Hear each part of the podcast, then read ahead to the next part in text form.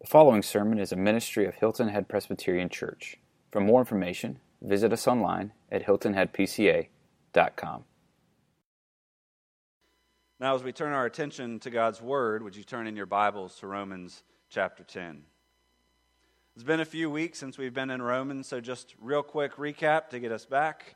Last time we heard, Paul was crystal clear. In Romans chapter 10, verses 12 and 13, he says, If you confess with your mouth that Jesus is Lord and believe in your heart that God raised him from the dead, you will be saved. Indeed, everyone who calls on the name of the Lord will be saved. In other words, there is power in the gospel of Jesus Christ power to save sinners, power to bring dead people to life, to forgive, to redeem, to restore relationships, both between us and God and between us and one another, to change, to reconcile. We've seen throughout our study of Romans that this gospel message, this power, is for anyone. No one is so bad that they're beyond the reach of God's grace.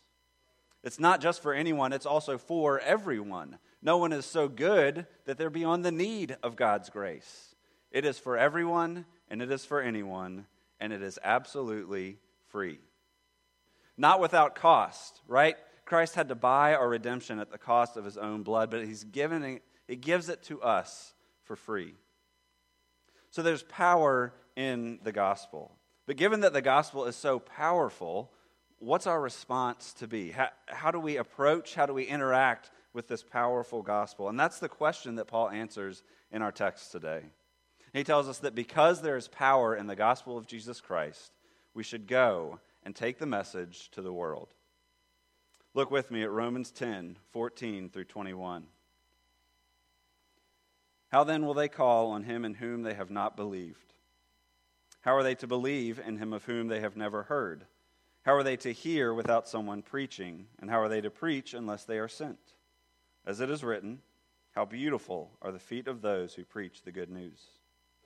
But they have not all obeyed the gospel. For Isaiah says, Lord, who has believed what he has heard from us? So faith comes from hearing, and hearing through the word of Christ. But I ask, have they not heard? Indeed, they have, for their voice has gone out to all the earth, and their words to the end of the world. But I ask, did Israel not understand? First, Moses says, I will make you jealous of those who are not a nation. With a foolish nation, I will make you angry. Then Isaiah is so bold as to say, I've been found by those who did not seek me. I've shown myself to those who did not ask for me.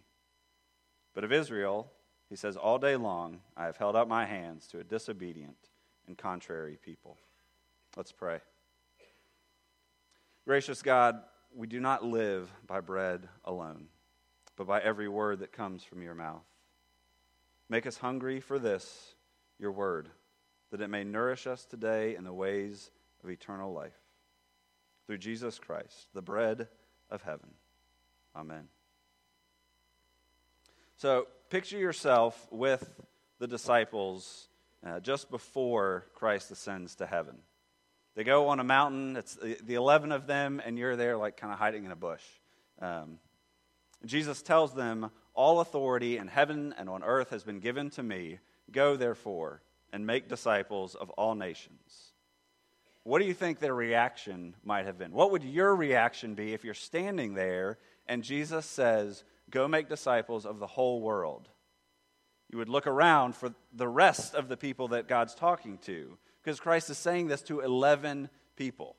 I mean, you kind of imagine them saying, I'm happy to do that, Jesus, but can we lower our expectations a little bit? The whole world is a really big target for 11 uneducated laborers. It's a daunting task, right? And that, that's why Jesus starts with, Because I have all authority, you go. Jesus is not commissioning them with a hopeful wish that some might be saved somehow. No, he commissions his disciples to go and take the message, the powerful message of the gospel, to others and to trust him to do the work of converting. He's the one with authority, they are his messengers. They are his heralds, proclaimers of his great name. Evangelism today seems no less daunting than it did to the disciples. There are all kinds of obstacles that we face in our evangelism. We don't want to alienate our friends, our family members, neighbors, and coworkers. We don't want to be those weird people that everybody skips on Halloween because they give out Bible tracts instead of candy. There, there's an ever increasing distance between the assumptions of Orthodox Christianity and the assumptions of our culture. It's just harder to communicate. The things that we believe increasingly don't make sense to an unbelieving world. We're self conscious. We might be afraid of seeming backward or regressive or foolish. Evangelism can seem daunting. But in our passage today, we get some help. Paul puts a plan in front of us for our evangelistic efforts. And really, it's not all that complicated. It's just a three step plan a call to go, a call to speak, and a call to believe. So, first, the call to go. Look with me at verses 14 and 15. How will they call on him in whom they have not believed? How are they to believe in him of whom they have never heard? And how are they to hear without someone preaching? How are they to preach unless they are sent? As it is written, How beautiful are the feet of those who preach the good news. There is power in the gospel, but that power doesn't do anyone any good if it never gets to them.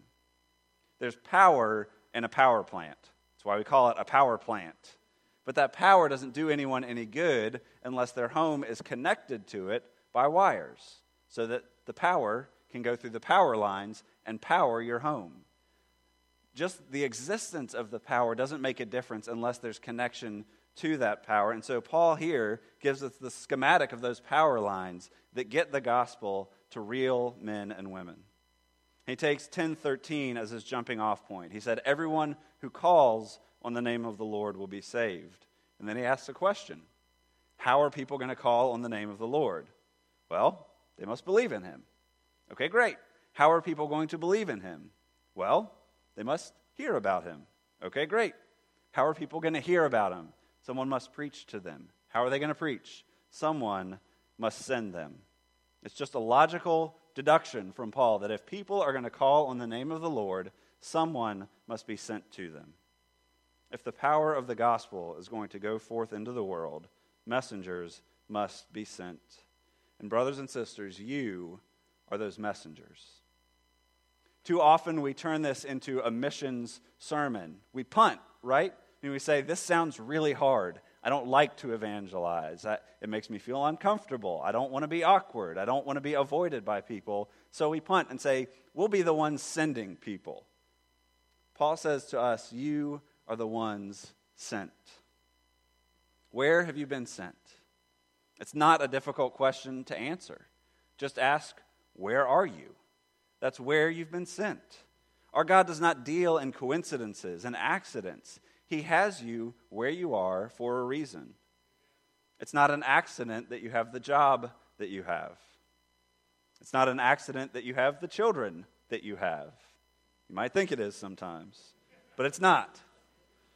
It's no accident that you have the neighbors, the hobbies, the friends that you have. You have been sent. Stay at home moms, you've been sent to your children. What a privilege to get to evangelize your own family members. Students, students, you have been sent to your school, to your friends. Employees, you've been sent to your coworkers. Wherever you work, wherever you, you play, wherever you live, wherever you are, you have been sent. So often, when we talk about evangelism, we immediately think of some program that we need to have, some event that we can host. Evangelism may include some of those things, but that's not where it starts. Evangelism is the day to day calling of every believer sent out into the world. And you have been sent. When we bring this message of the gospel, when we go where we've been sent, that makes us beautiful. Look at verse 15. How beautiful are the feet of those who preach the good news. Feet are not beautiful, right? Weird little pinky toes, funny looking calluses, crazy smells, and th- those are just our feet. Think about feet in the ancient world sandals all the time, dirt roads, walked everywhere, nowhere to get a pedicure. Their feet were disgusting. And yet, Paul says, because the message that these feet are bringing is so good, even the ugly feet of this messenger are considered beautiful. He's quoting from Isaiah 52, and on the inside cover of your bulletin, we have the rest of the verse here. How beautiful on the mountains are the feet of those who bring good news, who proclaim peace, who bring good tidings, who, who proclaim salvation, who say to Zion, Your God reigns. In the book of Isaiah, the good news that this messenger is bringing is the restoration of God's people.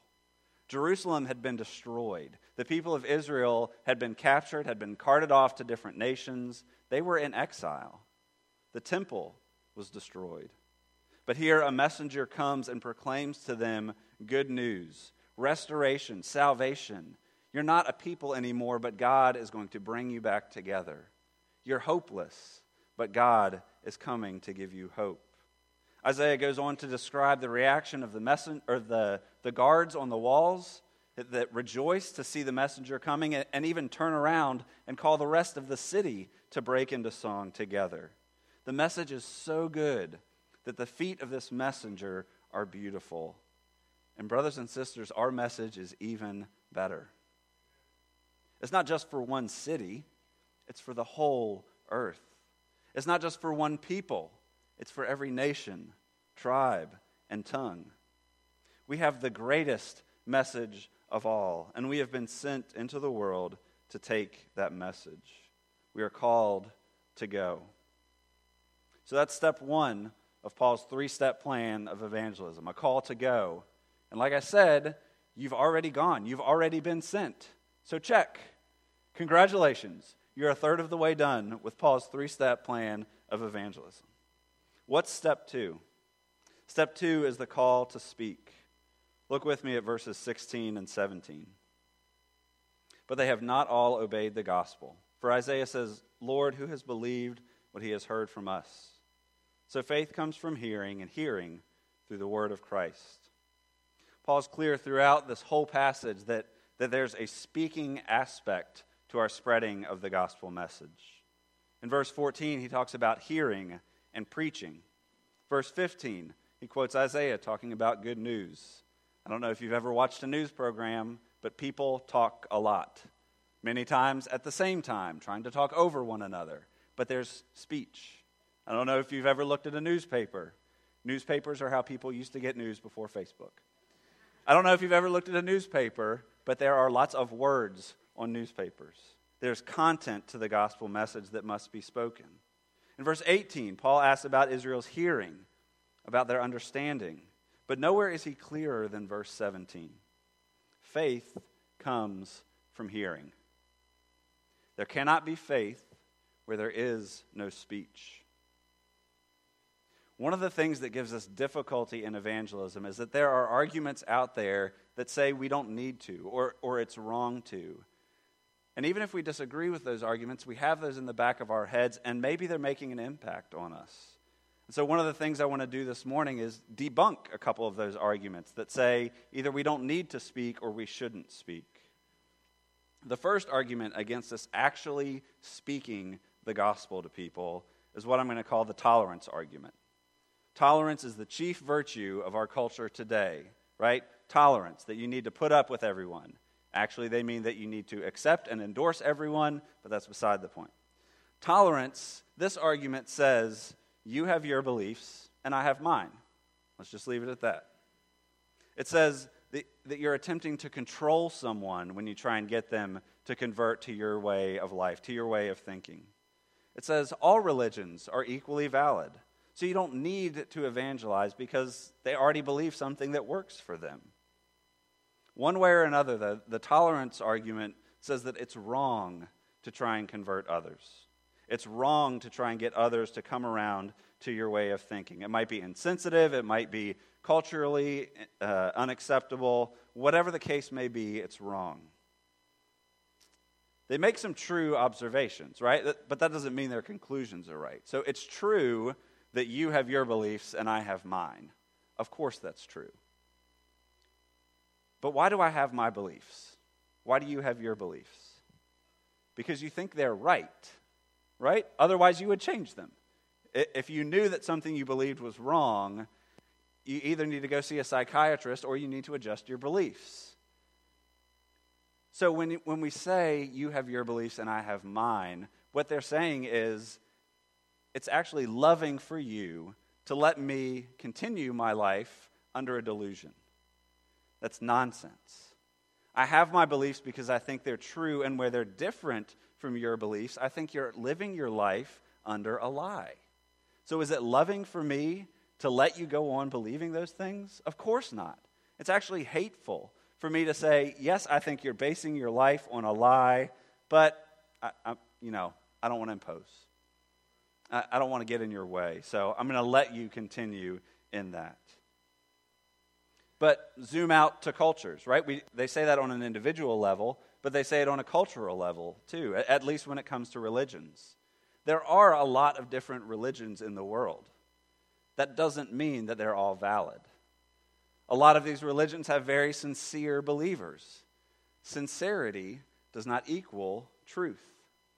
The people at Jonestown sincerely believed that they were going to heaven. Sincerity does not equal truth. If I came to you after the service and, and, whispered to you and said, Hey, I have something to tell you. I ate a banana this morning that gave me superpowers, and now I can fly. So this afternoon, I'm going to go to New York City and fly from the Empire State Building to Paris by myself for free.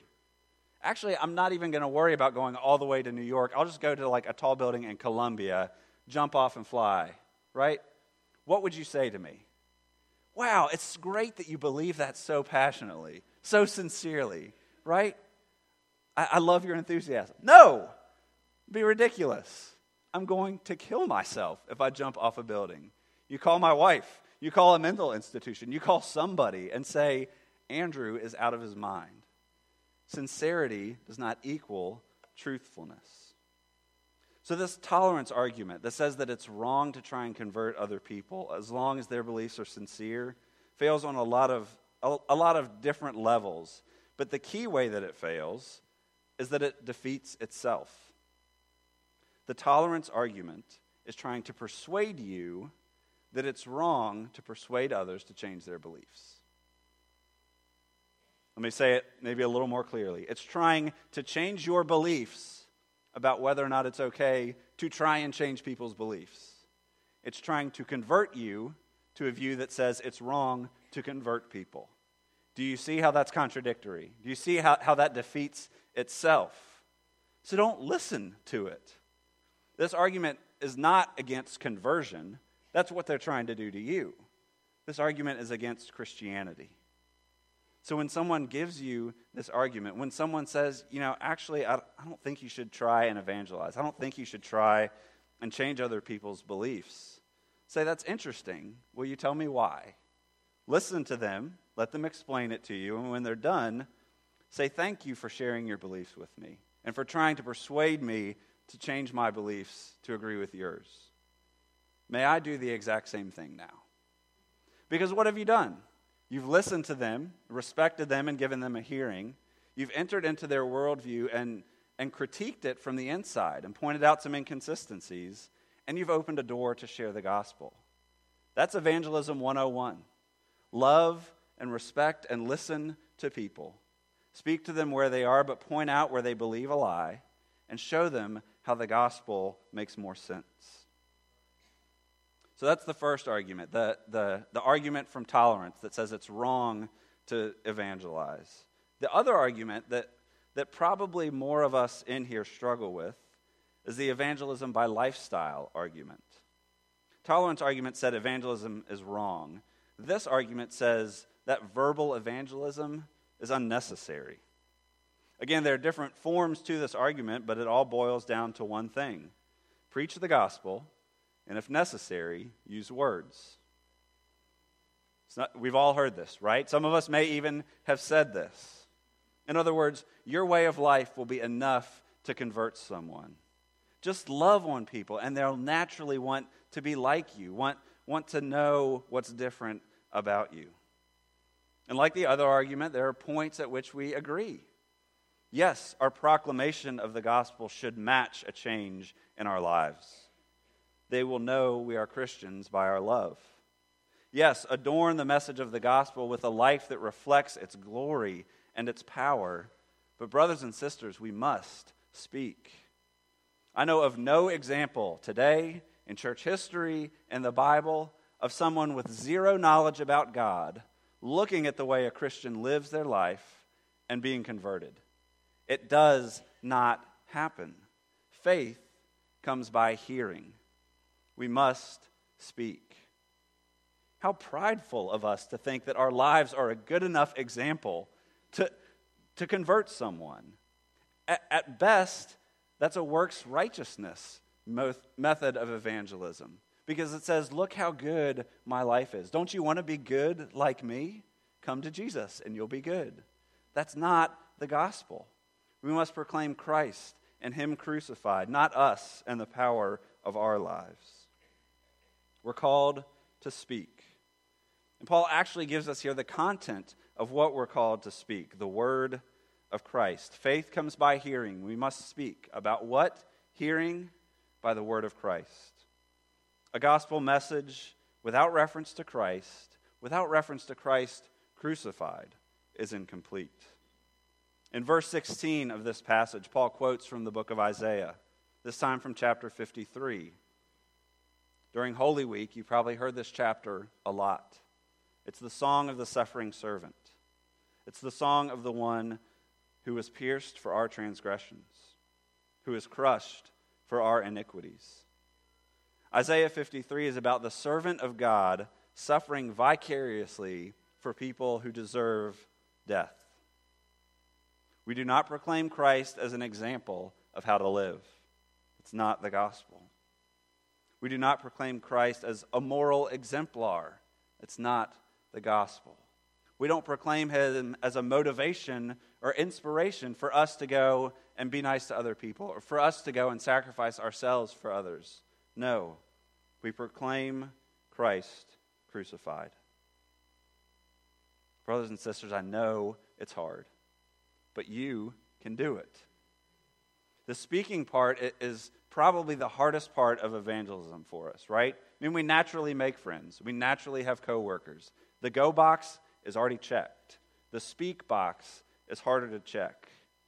Because of this difficulty, though, we turn to gimmicks, right? You invite somebody over to your house to hang out with some friends, and they get there and find out that they're at a Bible study, right? You pull the bait and switch. You say, hey, let's go to a movie together. It's really a Christian movie, but I don't want to tell you that because I want the movie to tell you about Christianity, so I don't have to tell you about Christianity. Right? We try all kinds of gimmicks to get other people to tell our friends and family and neighbors about Christ rather than telling them ourselves. You don't need to do this. It's simple. Share the good news about Jesus Christ crucified for sinners. The herald in Isaiah 52 doesn't worry about how he's going to start the conversation with the city. He knows he has good news, and so he comes in proclaiming it. A new grandparent doesn't worry about whether or not you're interested in the fact that they now have a grandchild. They're going to tell you about it, and you're probably going to see some pictures. We talk about good news, we, we naturally share the good news. We talk about what we love. Brothers and sisters, I know that you love Christ. Talk about it. So, those are the first two steps going and speaking. And finally, this morning, the third step, which again is out of your hands, so you can check it a call to believe. Look with me at verses 18 through 21. But I ask, have they not heard?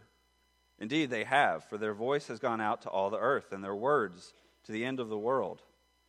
But I ask, did Israel not understand? First, Moses says, I will make you jealous of those who are not a nation. With a foolish nation, I will make you angry. Then Isaiah is so bold as to say, I've been found by those who did not seek me. I've shown myself to those who did not ask for me. But of Israel, he says, All day long I have held out my hands to a disobedient and contrary people. At this point, Paul brings the discussion back to his main question for Romans 9 through 11. What about Israel? If there's power in the gospel, what about Israel? Why, why don't they believe? Didn't someone speak to them? Didn't, didn't someone preach to them? And Paul says, yes, absolutely, someone did. Their lack of faith is not because they have not heard. In verse 18, Paul quotes again from the Old Testament. He says, Their voice goes out through all the earth, their words to the end of the world. He's quoting from Psalm 19, which celebrates the glory of God in creation and the glory of God in His Word. And Paul's saying that, that just like the glory of God is proclaimed throughout all the earth just by the fact that He made it, so this message of salvation has gone out to all the earth. His own ministry is evidence of this. The fact that Paul, a Jew, is proclaiming the gospel in Rome shows that it's going to the ends of the earth. Rome was the ends of the earth for Paul's day. And it's continued. Anytime we, we find a new people group, anytime we discover new places, the church sends missionaries. The church takes the message of the gospel to the ends of the earth. It has gone forth throughout all the world. Israel cannot claim that they didn't hear. But even though they've heard, they didn't understand. Paul's clear about this. Hearing is necessary for belief, but hearing does not guarantee belief. Israel heard the gospel but rejected it. And so Paul call, so God calls other people to himself. Paul uses two quotes from the Old Testament to say basically the same thing. In both of them, God says to Israel, I am going to be worshiped. I will be worshiped. Israel, if you're not going to do it, I will call someone else to do it. And that's what he did. He called you, and he called me. The Gentiles are a part of the body of Christ, in part because of Israel's rejection. It doesn't mean that God has forsaken Israel. Verse 21 says God's hand is still open to them, He still holds out His hands towards them. And then, chapter 11, Paul says, though their trespass, through their trespass, salvation has come to the Gentiles, so as to make Israel jealous. Their jealousy is supposed to drive them back to God, not further away.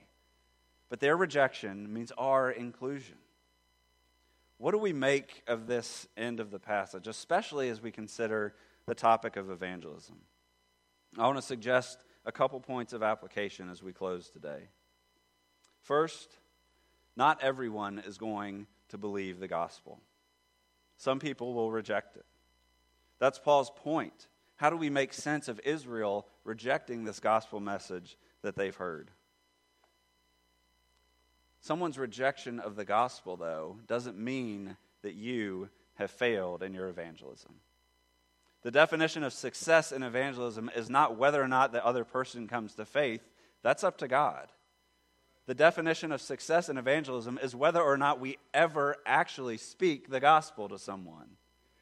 Look again at your bulletin, at the front cover, or the inside cover, this quote from Mark Dever.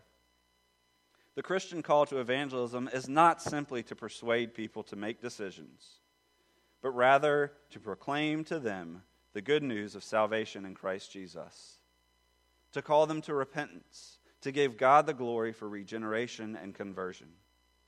We don't fail in our evangelism if we faithfully present the gospel and yet the person is not converted. We fail only if we don't faithfully present the gospel at all. You don't have to be convincing. You don't have to be a persuasive person to be able to evangelize.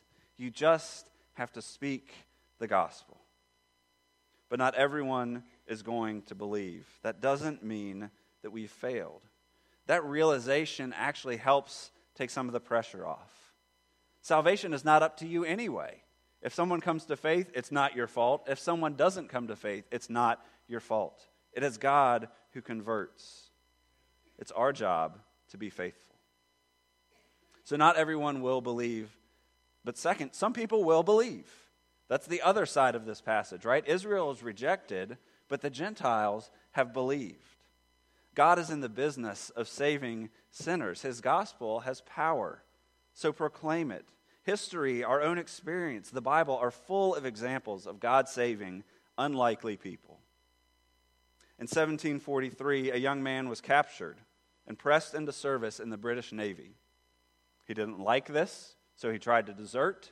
He failed, so he was caught and put in boat jail, which somebody told me between services is called the brig.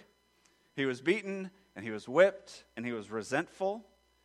And while he was in the brig, he considered killing himself, considered jumping off ship, he considered mutiny and murdering the captain. But eventually he got over it. You know, he's like, okay, I shouldn't have tried to abandon my post. I'll just see how far I can get in this world. And he got far. He, he came to captain a slave ship that literally went and sold, took people, stole people, and sold them to someone else. But in 1748, when he found himself on a boat in the midst of a storm, John Newton called out to God and was converted. When you think about the song Amazing Grace, think about the author, John Newton, the captain of a slave ship brought to newness of life. He then went on in his life to work with William Wilberforce to abolish the slave trade in the British Empire. What an unlikely convert, the captain of a slave ship. God is in the business of saving people, and he can save anyone, so be bold. Proclaim the gospel. So, first, not everyone is going to believe. Second, some people will believe. But third, you don't know the difference.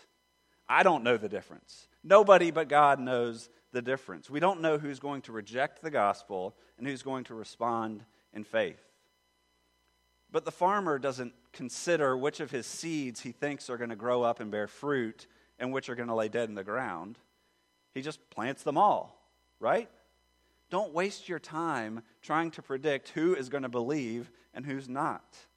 Tell the gospel to everyone as God gives you opportunity. I mean, look at the way Paul describes us in this passage. Verse 19, not a nation. So, no identity. And even if we do have an identity, what's next? A foolish nation. Not positive. Verse 20, did not seek God, did not ask for God. Paul has no category of someone who is seeking God. Anyone who is a believer, Paul says, has not sought God. The people God brings to himself are those that aren't even looking for him. Don't hold back sharing the gospel from someone because you think it's unlikely that they'll come to faith. Brothers and sisters, it's unlikely that you would come to faith. Share the gospel with everyone. Finally, and this turns again to look at ourselves, make sure that you are not one who has heard but does not understand. Don't let what happened to Israel happen to you. This is a danger for all of us who are familiar with the Word of God, who are familiar with the gospel. But it's especially dangerous for a few kinds of people. First, for those of us who have grown up in the church or just been around the church a really, really, really long time. Don't get me wrong, it's a great blessing to have grown up in the church. It's a great blessing to be part of the household of God. But there's always the danger of mistaking the fact that we know a lot about God for understanding Him, for knowing deeply the gospel. Don't be one who has heard but does not understand. This is also a danger for those of us who constantly think about how the gospel applies to other people. So, for me, as a preacher and as a teacher, I'm constantly thinking about how the gospel applies to your hearts and lives. I need to guard against only thinking about that. If you teach, if you preach, if you lead Bible studies, if you're one of these culture warriors who's always pointing out how culture and the Bible are inconsistent, if you're always thinking about how the Christian worldview triumphs over everything else, don't forget to let it triumph over your own heart. Don't be one who has heard but does not understand. If you find yourself wondering if that's you, worrying if that's you. Take heart. Don't forget God's words in verse 21. All day long I've held out my hands to a disobedient and contrary people. God is still holding out his hand to Israel, and he is still holding out his hand to you. Maybe you've heard this message for the first time today. Maybe you've heard it every Sunday for the past 60 years. God is still holding out his hand. Take it, embrace him. Jesus said, All authority in heaven and on earth has been given to me. Go therefore and make disciples of all nations. Let's pray. Father, we thank you for the gospel. We thank you for the gift of Jesus Christ, crucified on our behalf. His body broken for us, his blood poured out for us, that we might know peace with you, that we might know newness of life. Father, we confess that we are often hesitant to speak. And hesitant is putting a positive spin on it. Father, we are terrified to talk about you. Father, remind us that we have incredible news. Remind us that we have the power and presence of your Spirit with us as we go. Father, help us to be faithful, to proclaim you, to proclaim the power of your gospel to the world. We ask these things in Christ's name. Amen.